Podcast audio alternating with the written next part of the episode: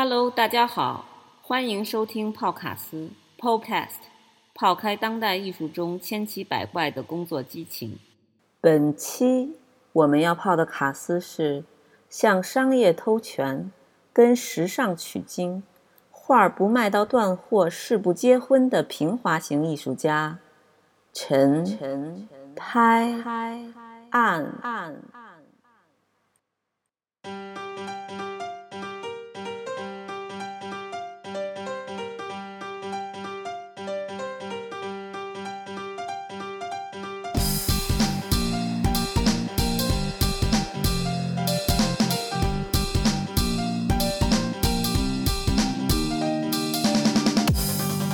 买少一点，买贵一点，但一定要合身。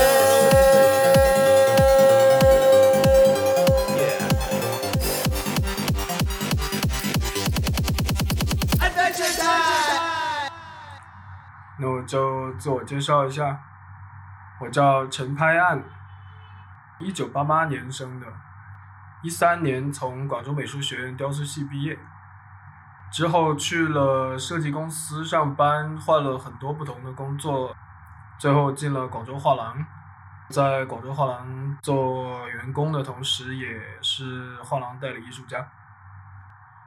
那我会用矢量图软件在电脑里面制作那个图像，之后在每次展览的时候把它制作成实物用来展览。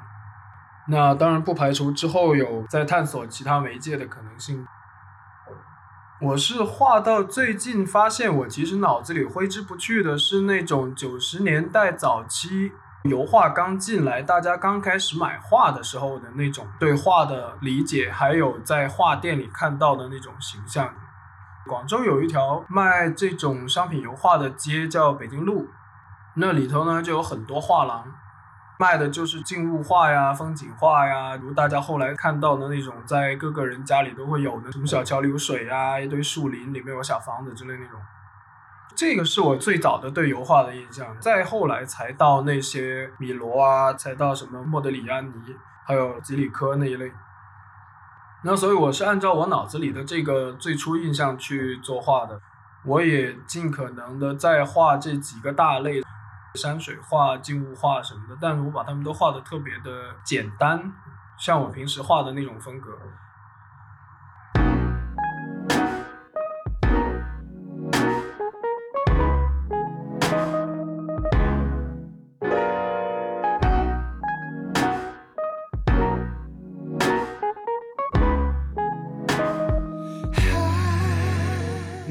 至于你说我身上没有很浓烈的广州特色呢？我觉得应该不大有，因为我家并不是一个很纯粹的广州的广东文化的这么一个家庭，我家只有一半是广州的，那另一半是广西或者说河北的，所以我在家是讲普通话的。我跟我爸妈全家都是讲普通话，这很奇怪是不是？然后我爸跟我妈跟我姐才是讲广州话，非常古怪。然后我们家也不煲汤。我们家也不吃白切鸡，我们家也不会做粤菜。你看我长得也不是很像广州人，这就很怪的这么一个事情。所以我小时候是卡在一个夹缝里的。本地人看了我觉得我是北方的，我到了北方，他们又觉得我是南方的。然后我觉得广东艺术家被香港艺术家洗脑洗的不行。在所有的亲戚朋友嘴巴里面听到的呢，就是对各种这一类艺术家的嘲笑和艺术品，就他们觉得这都骗钱，对，弄点什么小东西就说这是艺术，那我也是艺术家，我也可以啊。你听的最多就是这种话，所以我不觉得广东艺术家有很那个。但你说广东文化厉不厉害嘛？可能也有点厉害吧，但我觉得广东文化也是完全仰仗于香港文化。我也不知道是哪个仰仗哪个，香港文化从广东文化那里拿过去的，它被资本拱起来之后，又反过来反除了广东文化，然后现在全广东都笼罩在周星驰和香港文化、TVB 文化的这个东西里面，都出不来。大家抱住那个草根文化之后，就更加不愿意接触艺术了。他们觉得我们就是一个自我定位非常清晰的，就是我们是草根，我们是要踢拖鞋的，我们是要在街边吃鸡呀，吃什么炒牛河的。我们为什么要去美术馆？美术馆跟他们距离非常远，他们觉得不是他们的东西。像五条人红了，作为一个广东代表，踢拖鞋了没有？大家都很愿意看五条人踢拖鞋，是不是？要是五条人不踢拖鞋了，大家不买单了，对不对？国内的文化又很愿意把广东定位在这么一个东西里，然后广东人就觉得更舒服了，就更不想出来了。你说广东文化发展为什么这么糟糕？就是这样，大家不想有文化，大家并不想，并不想。你不要跟我聊什么文学，我的朋友没有一个是看书的。你不要跟我讲那种东西，傻死了。这就我对广东这么一个大概的看法。你说 GDP 嘛，GDP 不能说明任何东西啊，你这厂多而已嘛。你把厂搬到别的地方去，别的地方 GDP 也高。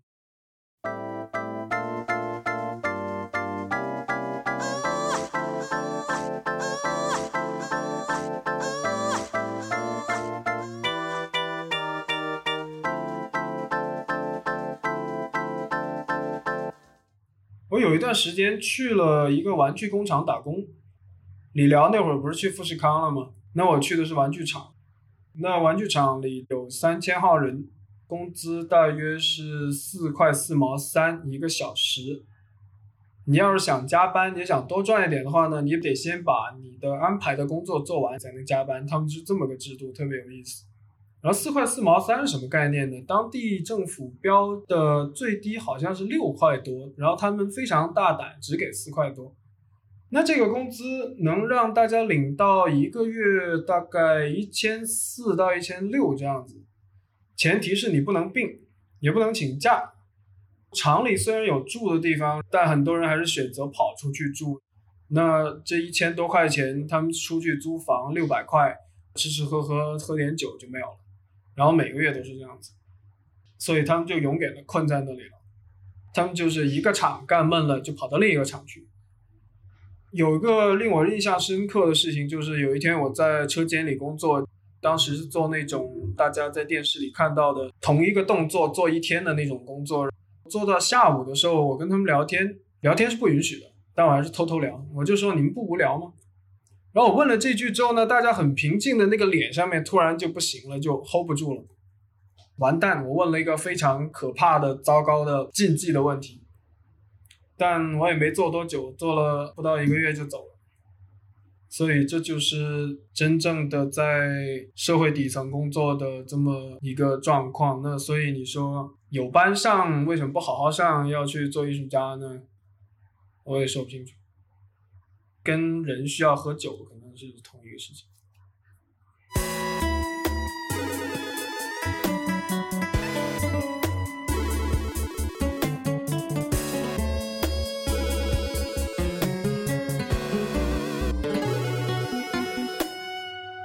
然后广告公司会逼一个人变得非常负责，而且会把一个人的耐心逼到一个地步，就这个人会非常的有耐心对待同一个事情，不停的折腾，不停的折腾。就我觉得这一点对做艺术家非常有用，做设计肯定也对艺术家非常有帮助，因为像做软装的时候，每天要浏览几千个家具。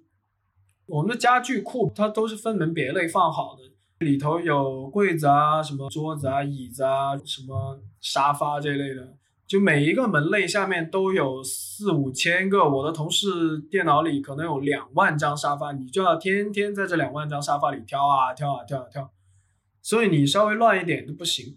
所以任何东西有一点点区别，稍微气质上有那么一丁点区别，你马上就会察觉到。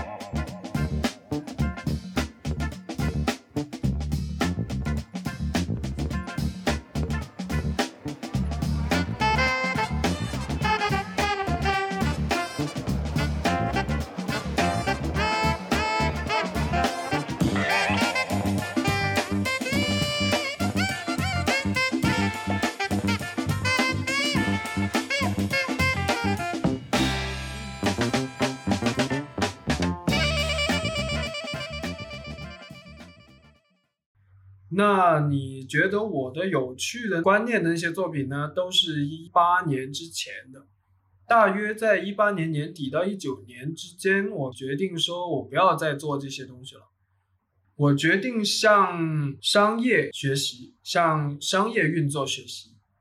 你看到后面的那些色彩斑斓的画，就是我的主打，我就喜欢画这样子的东西，这样子的东西挂到墙上也好看，也好卖。而且我也觉得这个创作非常适合我，我会一直这么干下去的。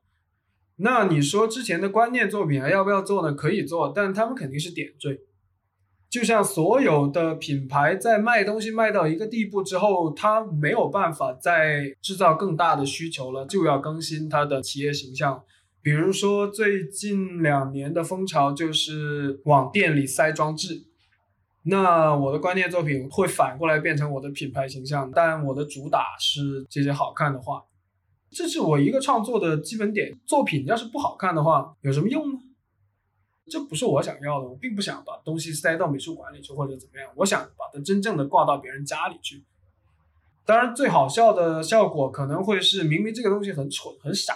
很简单，或者看起来很可笑，但大家还是把它买了放在家里，然后每天看着发笑，或者他们自己的装严肃，别人看了发笑，这些都挺好的。我想做的就是真正好看的艺术，就是无论何时你有没有受过艺术教育，一看都会觉得好看。然后我从时尚里面学到很多东西，比如说，呃，首先时尚呢，它不是百分百的真的，但它也不是百分百假的，它有非常大的一部分是制造出来的需求。那你说有什么是真的时尚吗？也有，比如说 Oliver Spencer，你无论任何时候看到这个牌子的东西，都是好看的，它一点都不出挑，可能丢在什么地方你根本都看不到，但是穿起来就会非常的让人感觉时髦，所以也许是真的是有好看的衣服这种事情的，但当然很多东西都是制造出来的。就像我这一代的广东青年、男青年，全部都笼罩在余文乐的阴影里，还有陈冠希，他们永远摆脱不掉牛仔外套、工装肥大裤子和纽巴伦慢跑鞋，一辈子的阴影，肯定出不来。还有 AJ，这就是一个非常经典的现象。这个需求是真的吗？完全是被制造出来的。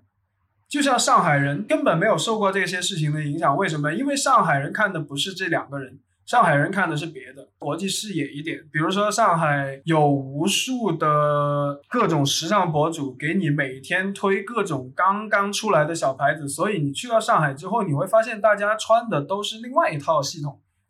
最近几年的全都是宽松裤子、廓形西装和肥大的运动鞋，这些东西你在广东不大常见，大多数时候还是过去老一套。那等到去到北京又是另外一个风貌，所以发现这个事情跟艺术其实非常像。一个时尚品牌的出山和它的持续，其实也跟艺术家的生涯非常接近。艺术家可能会靠某一两个作品突然爆红，比如说把美术史给洗了呀，又或者比如说放一些巨大的烟花之类的这种事情。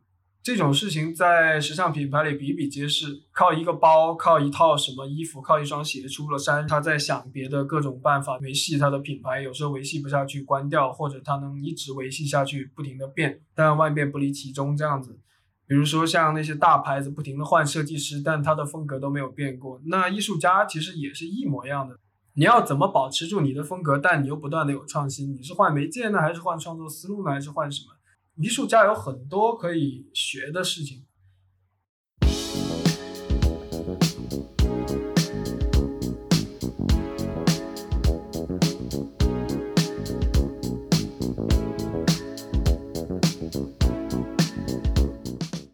那为什么一个买手年纪越大，他仍然可以保持他的这份犀利呢？那是因为他的大数据，因为时尚是循环的嘛。比如说，你活到七十岁，你基本上经历了可能有三个循环，至少。像我现在三十三岁，经历了第二次亚文化循环。但你经历多了这个事情，你就会发现都是差不多的，来来去去，变来变去，万变不离其宗。那今年轮到什么东西？比如说喇叭裤，因为你已经试过两次这种东西了，你马上就知道有多少类型的喇叭裤，哪个长度的喇叭裤和哪个长度的鞋子，你都知道。所以为什么这些买手越老越厉害，就是精确。当然，艺术家也是这样子，而且一模一样。好看的艺术是什么样，大家都知道。什么叫好的艺术？其实你不是不知道，也没少看展览。抓住它，然后你把它里面的那个东西抽取出来，然后放到你身上，你把它演绎好，就基本上能产出很不错的作品。那我对服装的热情又是怎么回事呢？这个我也不知道，可能我是一个视觉型思考的这么一个人。虽然说我很有条理，巴拉，但是我的记忆都是图像型记忆，我记东西都是录像。我对服装的事情脑子热到什么程度呢？就我在优衣库打工的时候。我每天去上班，第一件事就巡场，因为优衣库有个毛病或者说习惯，就是他会每个星期每隔几天把东西变一变，这个是给顾客提供新鲜感的这么一个事情。所以我每次一过去，我第一件事就是去看所有东西移到什么地方，他们之间有什么不同，我也都知道，甚至能把大部分款式的面料比例我都能背出来。所以作为一个兼职，我可以马上带顾客去找到任何东西，在任何地方想要什么款式，我都知道。所以我是留到最后的一个兼职。所以就是有些东西应该是天然的，一旦发现了，你就要狠狠的把它抓住，要把它用到尽。一个人能发挥自己的潜力和发现自己的潜力，就应该是很重要的。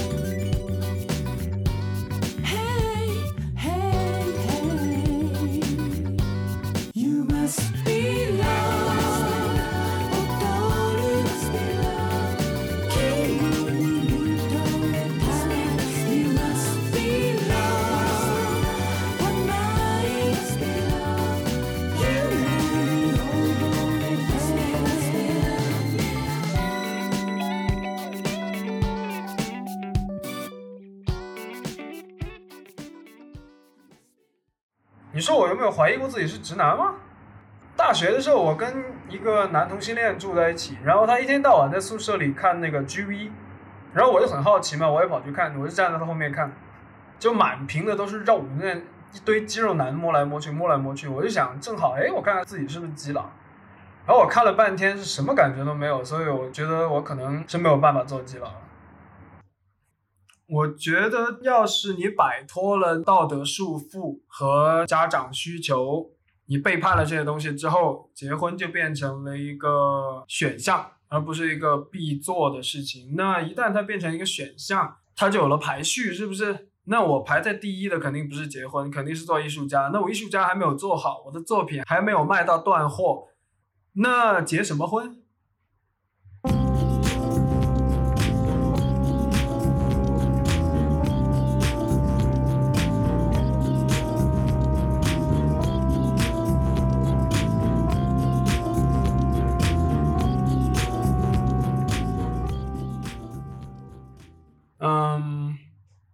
然后我就突然发现，branding 是一个非常重要的艺术家要干的事情，自我定位和自我品牌包装是非常非常重要的一环，而且你不能轻易更改你的形象，无论是做艺术家、做品牌、做服装、做什么都是重要的，非常重要。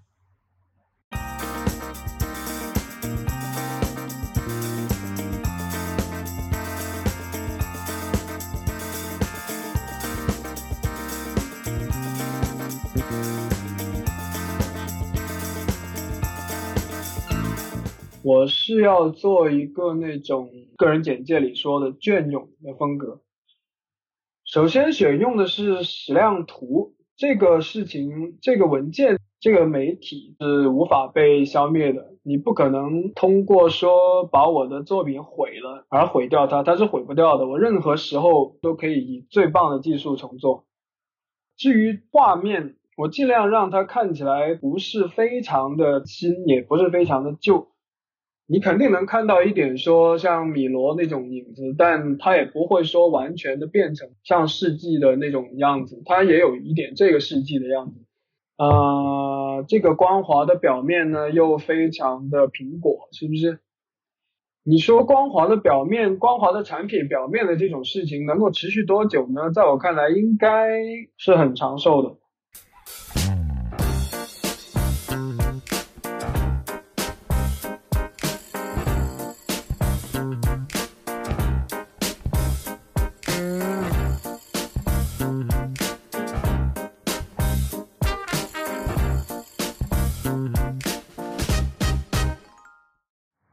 发现我的整个创作思路跟平滑美学的基本上是同一个逻辑，不是同一个逻辑，就平滑美学形容的就是我的创作。最近公众号发出来的一篇东西，韩炳哲，一个在德国读哲学的韩国人，我也搞不清他是韩裔德国人还是怎么回事，反正他是一个德国哲学家。他在他的书《美的救赎》里面就谈到了这个平滑美学的东西。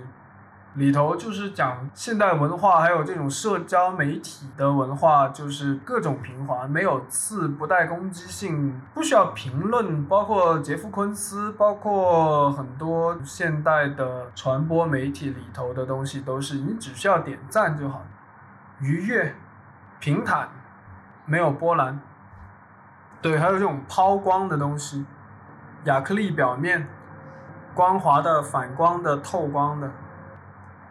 那论平滑的第一页就讲到了昆斯、苹果手机和热辣脱毛，没有阻力不带来伤害，消除了自己的对立面，一切否定性都被清除，就是就是这种东西。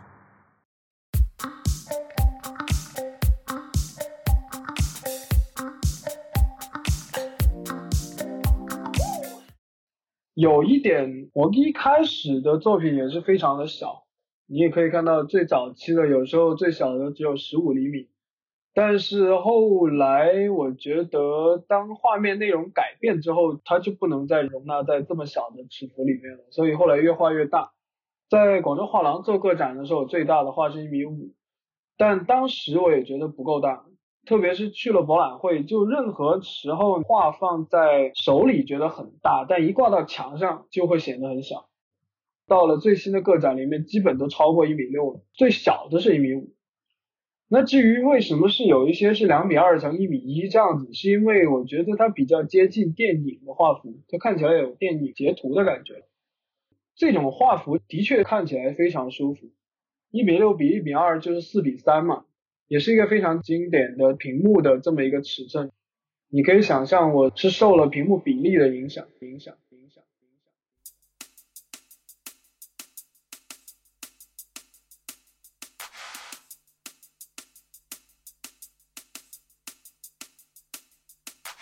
拍案，能不能给大家提供一个时尚蓝本？我只能给男性提供一个。其实男装呢，你今年买、明年买、后年买，你穿十年前的、十年后的衣服都不会有太大区别。所以买衣服的时候可以买少一点和买贵一点，一定要合身。当然有很多人要追求一点别的东西了，那。也可以的，但一定要按照自己的样子来，要合体，要得体。同志，乜你今朝又咁迟去揾川宝九零啊？定係山本耀司？梗係我都是穿二手。去中環嘅 Joyce，这也是一个消费分层的最佳体现。让无法忍受穿二手的人去买全新的，可以忍受穿二手的人穿二手，各花各。两毫子，所以你都是买二手的吗？对，我买了很多年二手的东西，鞋裤、衬衫都是二手，除了 T 恤和内衣裤。因为衣服在别人那里穿几次，到你手上穿不会有什么区别，但价格差了差不多十倍或者是四五倍这样子。那为什么要买？为什么要买？这个是个非常有时效价值，而且过分溢价的，特别是设计师品牌这类的东西。当然，你买得起的话无所谓，买不起又要硬撑，那就没必要。疯狂嘅 design 有 JPG 啊，金魚缸粒頭啊，十足怪物小王子啊，着住襟條格霜啊，走去逼巴士啊，孭個鴨仔袋就話係設計師啊，親條五零一嘅呢塊士，着咗 Doctor Martin 就好似行得快啲。曾幾何時，靚仔都着巴黎。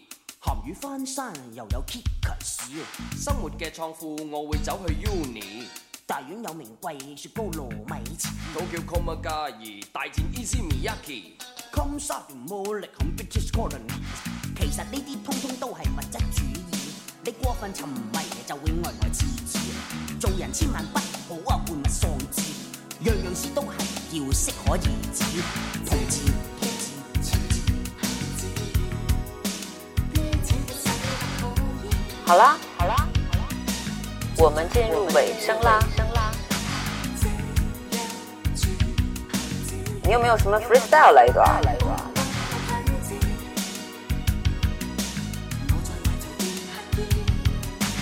那最后讲一个 slogan，来自我的一个作品，就是像别人一样特别。